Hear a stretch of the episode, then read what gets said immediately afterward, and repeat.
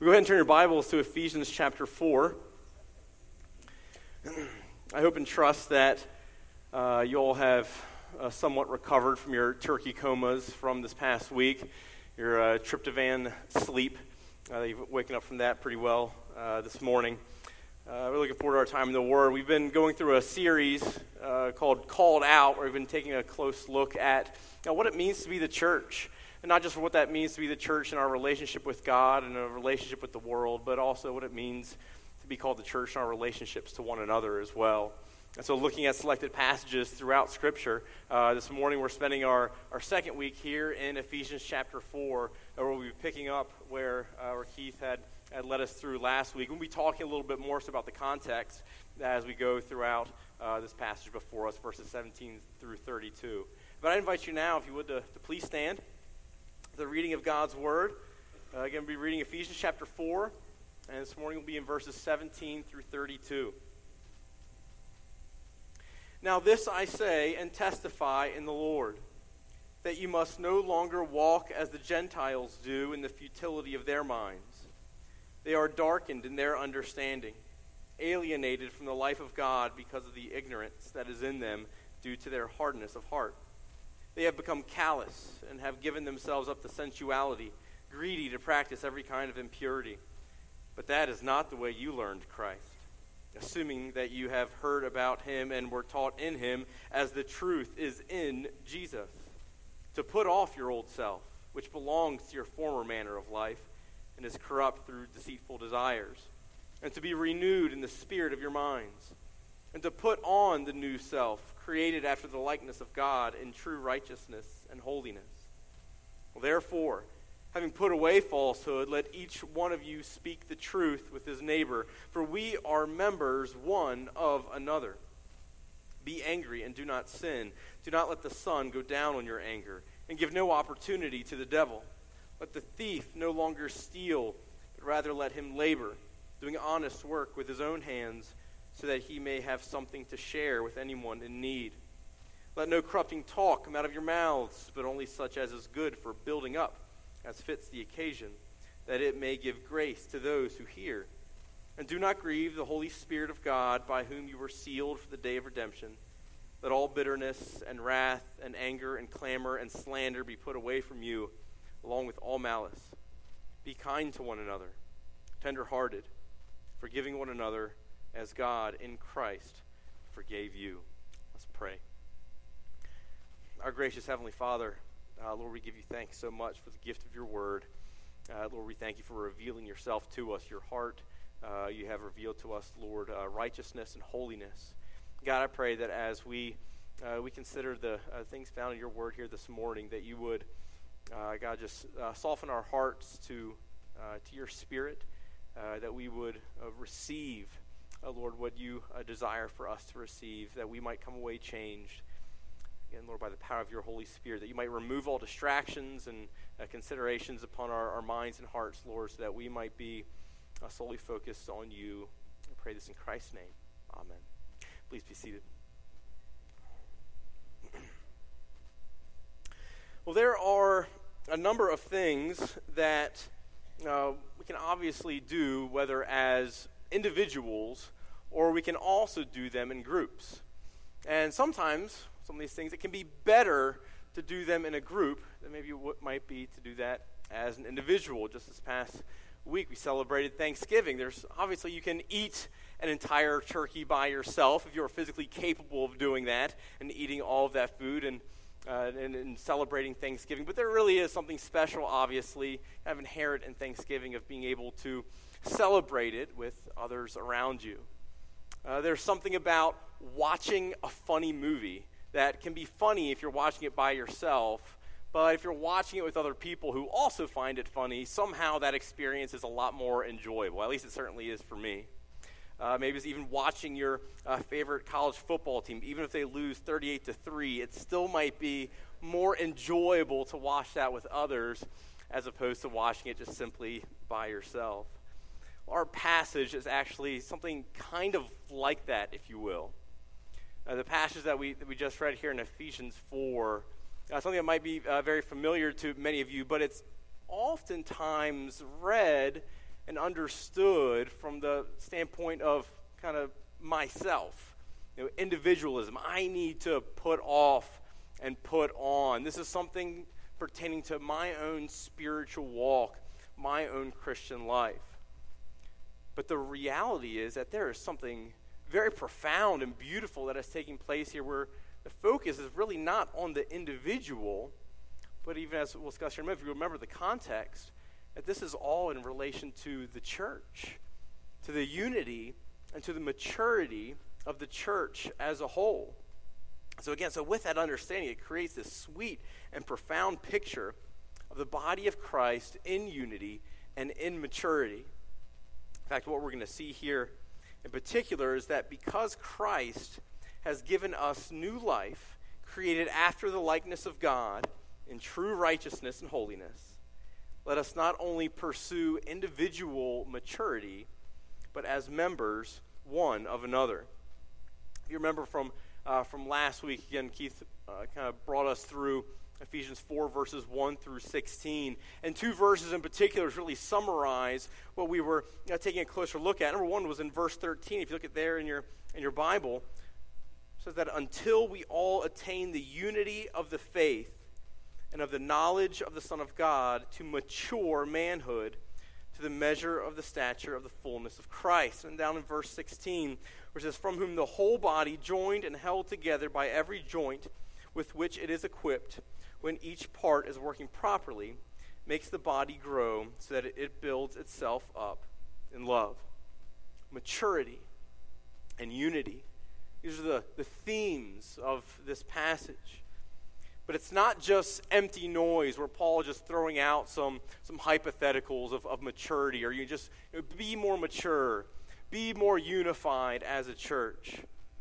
But really what we see here in these verses, verses 17 through 32, is, is Paul really putting teeth to that, or putting uh, skin, if you will, on the, the skeleton.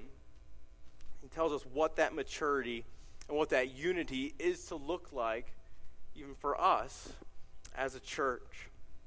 This really underscores what James said that we are to not be hearers only, but doers of the word. There are things which we are to pursue concerning maturity and unity for the church. So, the first thing we're going to notice here in this first section, verses 17 through 24, that, that first paragraph, is Paul talks about how we can apply Christ spiritually. It's spiritual applications. And secondly, we'll see how there are practical applications for that as well as obviously close connection between the two. The first thing Paul does to describe to us what the old self was. Look there again at verse 17. It says, Now this I say and testify in the Lord, that you must no longer walk as the Gentiles do in the futility of their minds.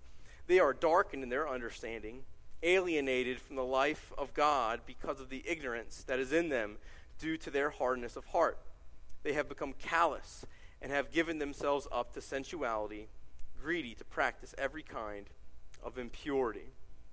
Really starts this off with a, with a warning, with a, a contrast to the way that he is in a moment going to, to call us to live. To, it's a warning do not do this. In fact, this is how you are to do it later on. You know, you think of warnings as the whole Christmas season is, is coming up.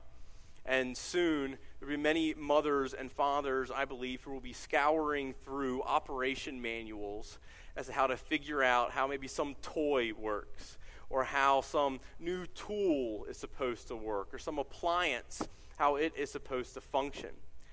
But you'll notice when you're looking through those operation manuals, what is often one of the first things in those manuals is a warning of how not to use that tool that toy, that appliance, whatever it might be. Warning you because it will not bring about the desired results if you put your hand in this certain location while you're trying to operate your new saw. You will not be very pleased with the results. Uh, do not try to operate these machines while on this drug. Do not wash this shirt on this washer or dryer setting. You will not be very pleased with the results the way of the old man, Paul here is describing, warning people. There is a way in which we are not to go, which will not promote unity. There is a way which we could go which does not promote maturity within the church, within the individual and within the church. It is the way of the old man. It is the way of the Gentiles, as he describes it. It is the way apart from Christ. It's the way which the Ephesians used to be. It's the way that we all were before Christ and apart from Christ. How does he describe this way? What, what is that marks this, this warning? He says that it's a way of, of futility of mind.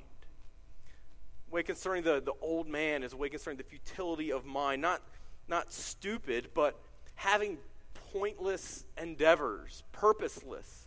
You know, pursuing those things which will not last. This way of darkened understanding, a way of ignorance, a wrong way of thinking. It's also a hardness of heart, as he describes this. See, there's actually, if you kind of trace these verses through, there's almost kind of a, building up uh, that he's doing, uh, even an order, if you will, to it. There's, there's a hardness of heart. There is a, a darkness. There is a, a darkness of, of conscience. There is a, a deadness. There's a lack of life. There is, the result then is a, a recklessness. It is a, having nothing to restrain you from, from doing evil. God giving man over to pursue the desires of his heart. This is the way in which we all were before Christ. This is the way that Paul is warning the Ephesians here and is warning us. Look, there is a way if you're pursuing maturity, if you're pursuing unity. Look, this is, this is the road that, that it leads down. There's a, there's a warning. There's a way of ignorance when you are not following the purposes and intentions of Christ. And this is the path that it will lead us on that ultimately results in, in recklessness. It ultimately results in God not restraining the way that He desires to restrain our evil hearts. You think about this, this way of the Gentiles, think about this, this way of futility. You know, how, how could that possibly cultivate unity and maturity within the church. Instead, it cultivates individualism, it cultivates selfishness, short sightedness, and impatience. Unity and mature thinking is often cultivated according to the world's pattern by everyone following the loudest voice in a room. That's what unity is. Whoever the loudest voice is, we all have to adhere to that. Maturity is having outrage, even having outrage over other people's outrage. That's somehow maturity. It means that you are the most sensitive to what's going on around you. If you imagine the way of the world being better than it really is, then the necessity of Christ and his cross is lessened, and the potential of unregenerate man is elevated. The Christian cannot pattern himself after the unsaved person because the Christian has experienced a miracle of being raised from the dead. Warning against the old man falling back into the patterns and the ways of the old man. Instead, we are commended to pursue the new man, the new self. Look there in verse 20. It says, But that is not the way that you learned Christ assuming that you have heard about him and were taught in him as the truth is in Jesus, to put off your old self, which belongs to your former manner of life and is corrupt through deceitful desires, and to be renewed in the spirit of your minds, and to put on the new self created after the likeness of God in true righteousness and holiness. Paul is imploring them to remember the teaching that they had received concerning Christ.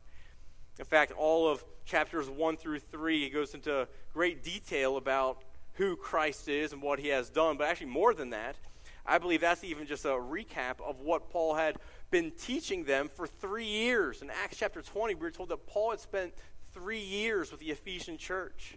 Can you imagine the teaching of hearing Paul on a week by week basis uh, for three years that Paul saying, Remember what you have heard over that time concerning Christ. It was a well instructed church. They, they knew the doctrines, they knew the theology. but there was something that Paul's point that they needed to, to put on. It doesn't just end at knowing some things about God. A basis for the church's way of living is not the church itself, it's Christ. Again, Paul is imploring to them, again, unity and maturity. He's not saying, now, now consider you know, what you are as a church, consider who you are, but he says, he say, consider what you know about Christ.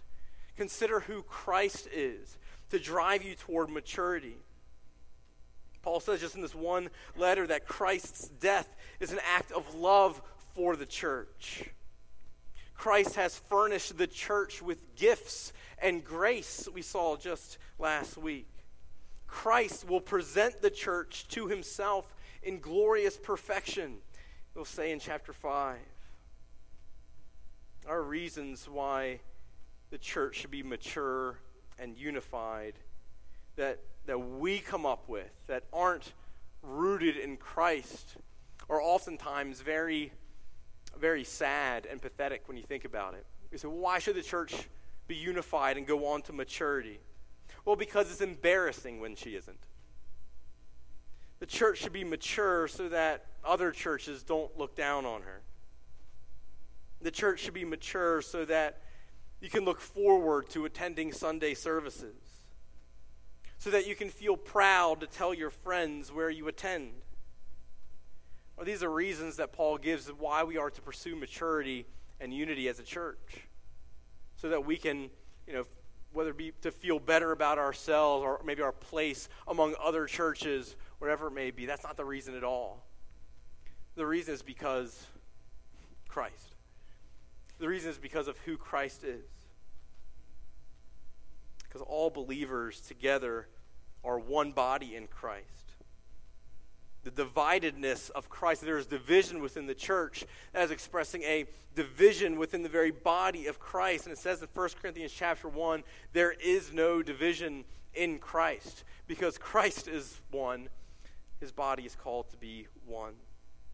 And so he tells us to put something off what does he say there? He says to put off your old self, which belongs to your former manner of life. Oh, How he describes that this, this putting off, there's something about it that sounds so easy. It sounds so simple. Just, just put it off. Those, those remnants of the old man, that, that pride which still lingers, the, the, lutch, the, the lust which still rears its ugly head, the, the greed which is still there, just, just, just put it off. It's like sliding, you know, your foot out of a slipper. Just, just put it off. Just take off. It almost has that kind of a feel a little bit to it. But that's we know that even experientially that that's that's not what's happening. It's not as simple as a just a taking off of a slipper. I remember years ago. This analogy might be a little grotesque, but I'm sorry, it's the one that, that fits remember years ago playing high school football. And for anyone who has either spent time playing football or have, have had kids that have, have played football, there is something that is very challenging about taking off not just all the pads, but everything you have on underneath the pads after a long practice or after a game you're hot and sweaty and the smell is just putrid. It is awful. And then trying to take that stuff off afterward it is a chore. It is a challenge to be able to do that, to rip that stuff off. It is not like sliding off a slipper. It is battle, it, it feels like, some days worse than others. I believe that's more the image of what Paul is describing the putting off. Again, it is not something simple, it is a, a stripping off that we need the Spirit's power and enablement to be able to do not just a putting off, but a putting on. There are things, qualities which we are to put on that oftentimes feels just as difficult to be able to do when we want to leave that old grimy clothes. We want to leave them back on. We want to kind of dwell and sit in that for a little bit. But Paul says you have to strip them off. You have to put something on, something which uh, Kent Hughes he describes as the divine wardrobe we are to put on. Is something which is not marked by ignorance, but with the knowledge of Christ. It is not marked with sensuality and impurity, but with righteousness and holiness. And it's not easy. Our very power and even our very desire to put it off is only wrought by Christ through his Spirit, is only through his power and enablement. Again, there may be lingering effects of the old self which are still clinging to you even this morning that as we're talking about this there are things that are popping up in your mind. Perhaps you don't though even know what, what they are. Perhaps you're thinking no no it's okay. I'm i'm doing all right. Your hand may be near or on the blade of the saw and we are given a warning. Are you comfortable in the wardrobe of death have you been given new life in Christ, yet you wear the grave clothes of, an, of a dead man? Let us hate the ways of the old man and run to put on the clothes which Christ has purchased for us by his own blood. A church that is filled with the old self is filled with division, disunity, selfish ambition, and carelessness we have been called to strip ourselves of the old man, which cultivates an attitude, uh, cultivates an atmosphere of unity, maturity, and an awareness of others. And that's where Paul then kind of gets down to the dirt. What does this mean? What is the old man and the new man? What does it look like? What really is it that we are to be stripping off and then putting on? That's what he says here in these last verses of verses 25 through 32 of applying Christ practically. He spells out for us what that really looks like. But first off, he reinforces again, just within this whole context, this is not just concerning a you and Jesus thing. This is concerning all of us as a body. Look there at verse 25. It says, Therefore, having put away false, falsehood, let each one of you speak the truth with his neighbor. Why? For we are members one of another. The reason why we put off and put on, the reason why we pursue Christ, because we are members one of another. Many of these admonitions here that, that flow from here, they flow from this spiritual reality that we are members one of another. And Paul, he, he paints a beautiful picture of who the church is throughout this entire book. The church is the bride of Christ it is described in chapter 5. It is one new man, he says in chapter 2. It is the, the household of God built on the foundation of the apostles and prophets and Christ, the cornerstone, as Matt prayed earlier. And as 1 Corinthians as well says, that we are one body. There is this profound and even mysterious relationship that takes place within the church. This relationship which we have with one another. You know, we oftentimes, and rightfully so, we celebrate the fact that we have union with Christ. It's, a, it's a, a great reality, our union with Christ. We are united to Him. That as Christ died, those who are in, in Him by faith, we also died in Christ, dying to sin. That as Christ was buried, we are united to Christ. We too, in our sins, were buried with Christ that as Christ rose again on the third day, he is risen. We who are united to Christ, we too are risen in Christ and with Christ. We're united to him. But that is not where the union stops.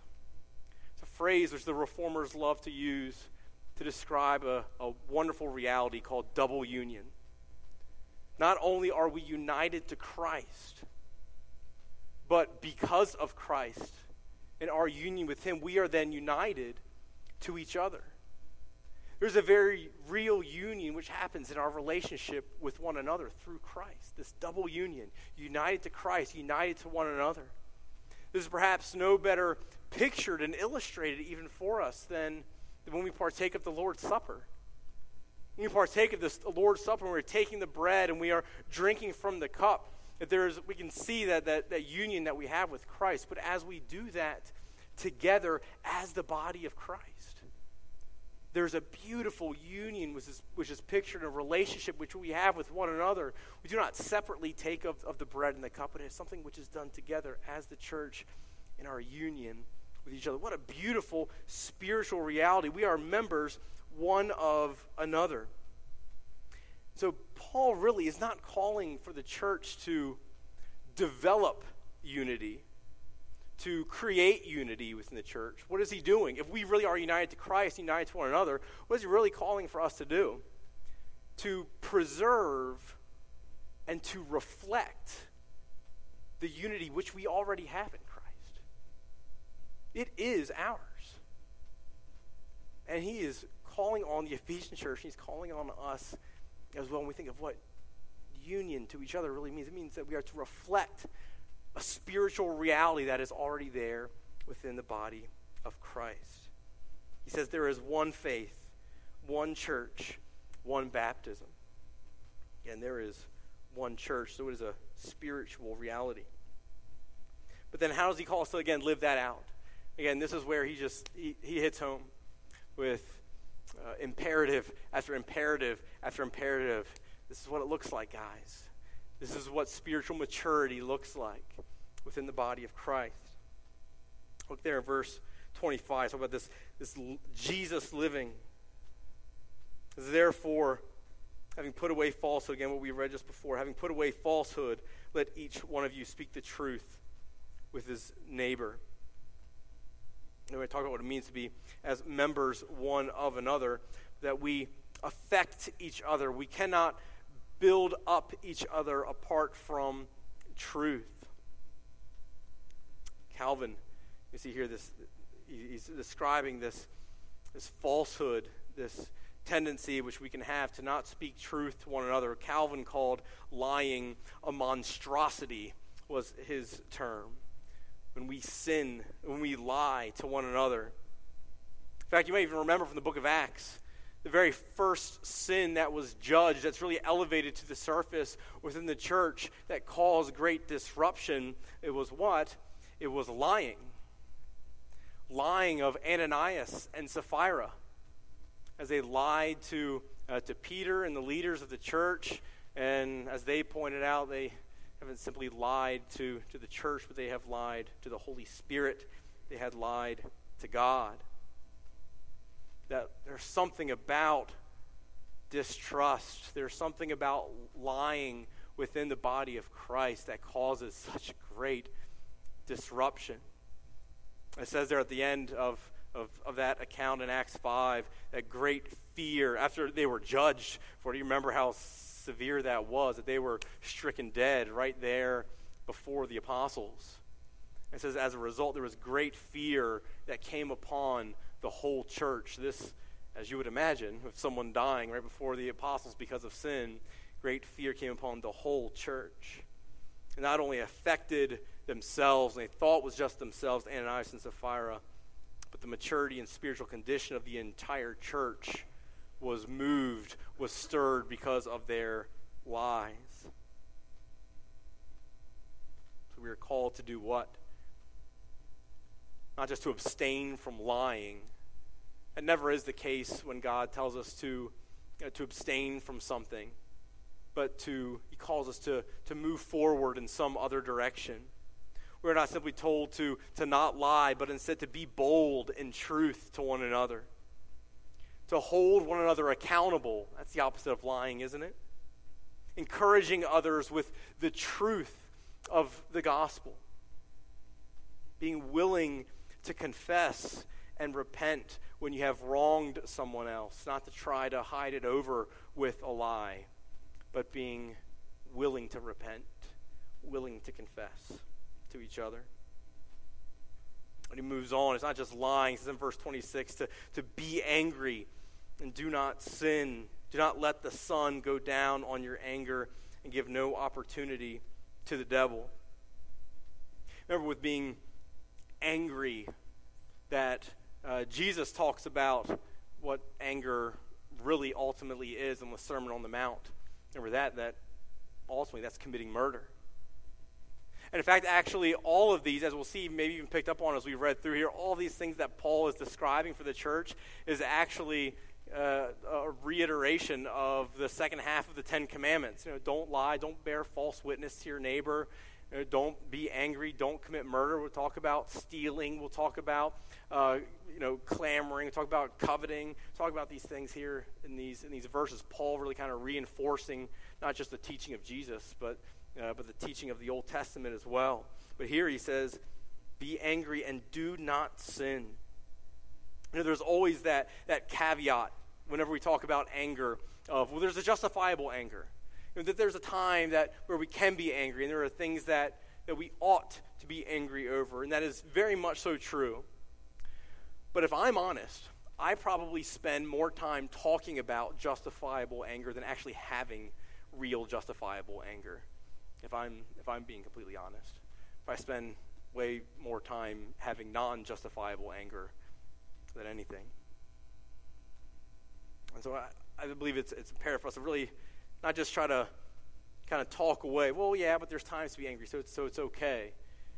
But if we're being honest, how much of our anger really is that kind of anger that, as Scripture says, is justifiable? That is, you know, Jesus cleansing the temple, that real blood boiling anger over the name and holiness of God versus just our own preferences versus just what we think ought to be right. It's the way that it ought to be. In fact, Paul here is quoting from Psalm 4 4 which is actually, I'd encourage you, if you uh, do some Sunday afternoon reading, to read through the entire fourth psalm. Um, it's actually a, a beautiful uh, depiction of, of prayer, uh, actually, in, in all of that. But even as, as Paul, or as, as David kind of interweaves this, this anger motif in it, is actually a, a neat thing. But I want to read to you this quote from Frederick Buechner. He talks about just the, uh, just how not harmless, how tragic anger can really be to our souls, oftentimes without us even realizing it. He says, Of the seven deadly sins, if you remember that old teaching of greed, lust, gluttony, envy, pride, and sloth, but anger, he says, anger is possibly the most fun, as he describes it. He says, to lick your wounds, to smack your lips over grievances long past to roll over your tongue the prospect of bitter confrontation still to come, to savor to the last toothsome morsel both the pain you are given and the pain you are giving back, and you want to give back. In many ways, it is a feast fit for a king. Chief drawback is what you are wolfing down is yourself. The skeleton at the feast is you.